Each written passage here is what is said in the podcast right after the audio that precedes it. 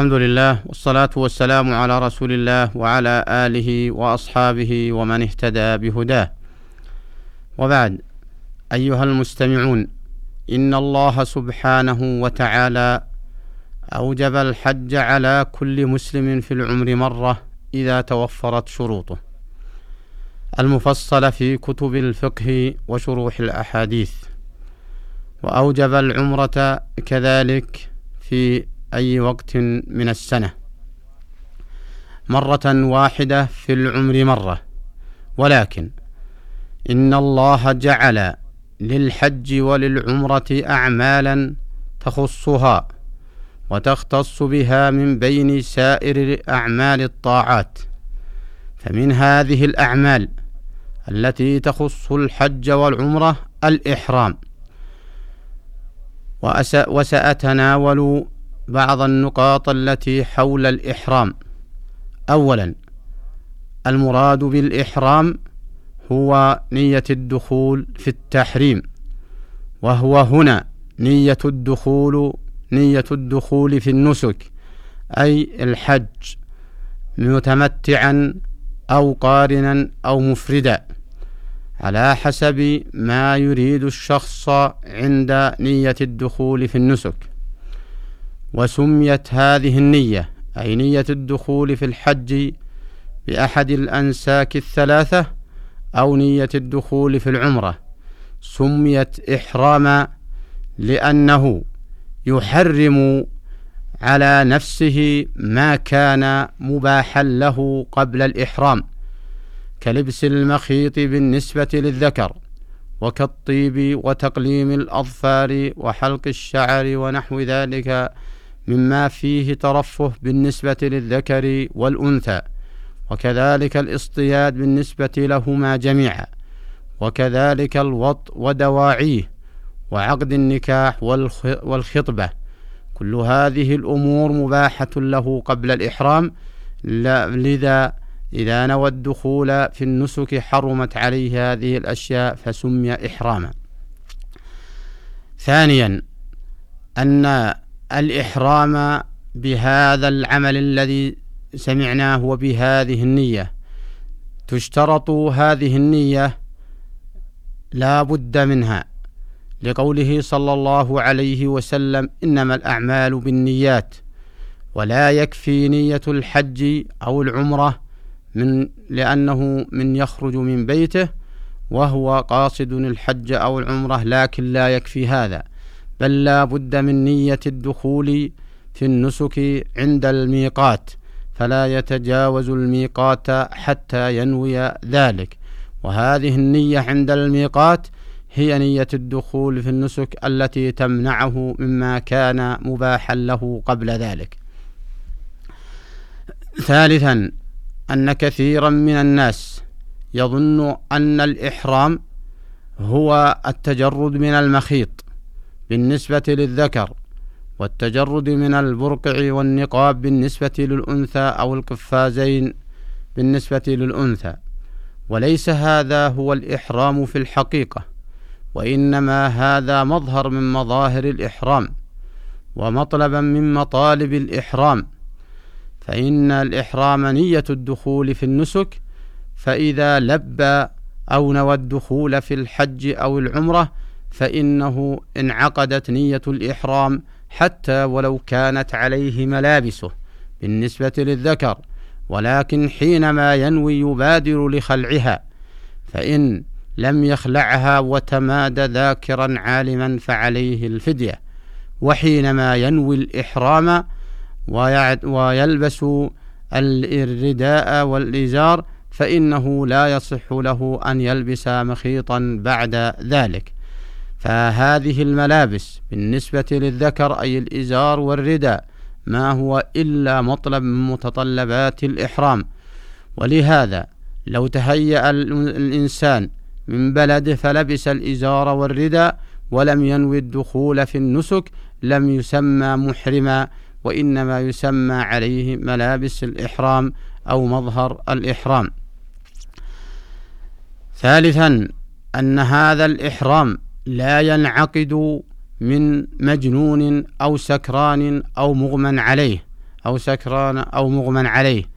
فإن فلا بد من أن ينوي وهو على حالة الصحة من عقله. فإن كان بالغا عاقلا مسلما انعقد إحرامه بنيته. وإن تلفظ فقال اللهم إني أريد الإحرام بالحج أو العمرة أو بهما فيسر لي ذلك وتقبله مني فلا بأس. وإن قال لبيك فقط فإنه بذلك يكفي. فإن النطق شعار لما نواه من الدخول في, في النسك. وإن كان المحرم صبيا مميزا كابن سبع فأكثر فإنه يحرم بنية وليه. لأن وليه سيقوم مقامه في بعض الأشياء وسيلزمه في بعض ما يتطلبه إحرامه. وأما الصغير الذي هو أقل من سبع فإن وليه ينوي عنه الإحرام ولا يحتاج إلى أن يقول له لب لأنه صغير لا يعقل ذلك.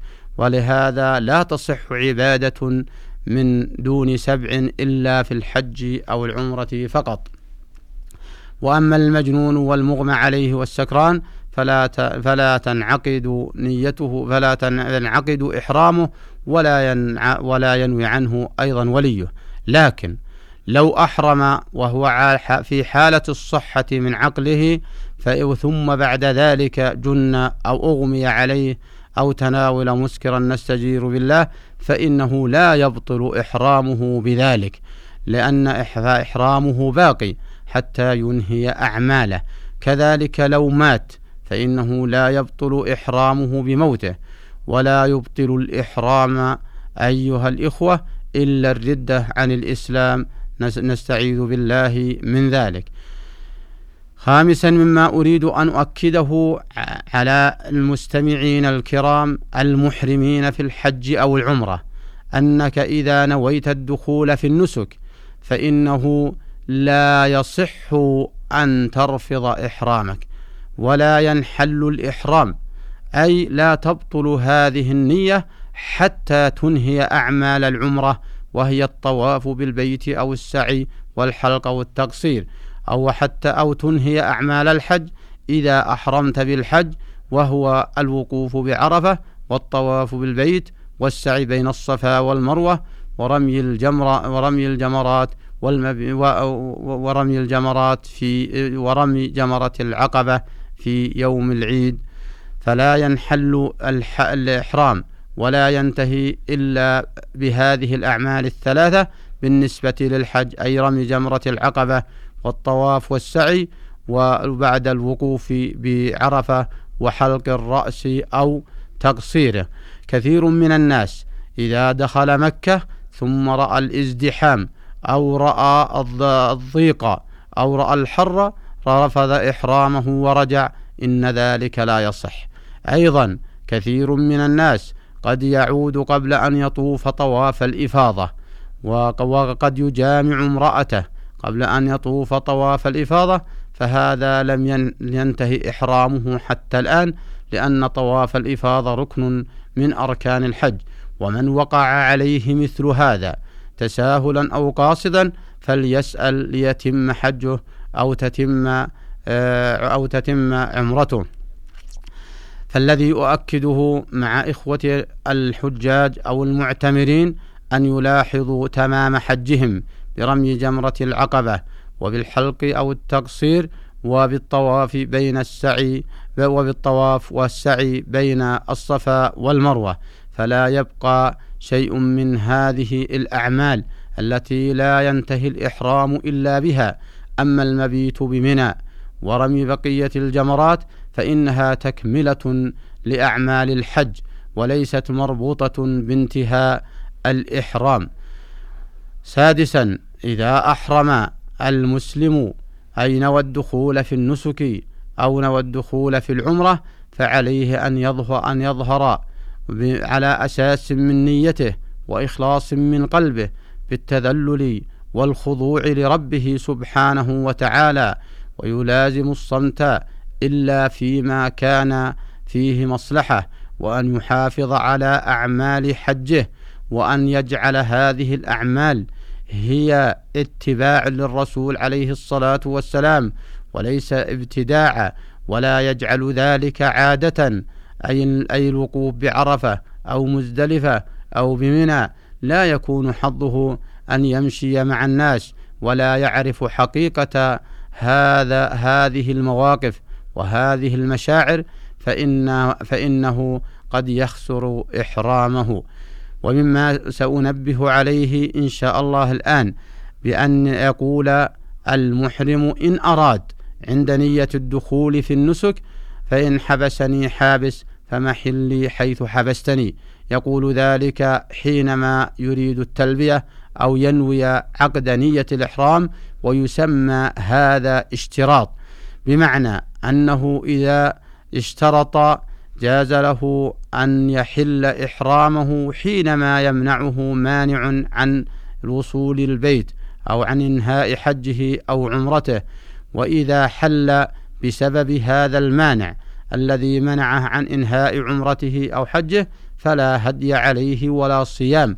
وإذا اشترط فلا يصح له أن يحل من دون عذر أو من دون مانع.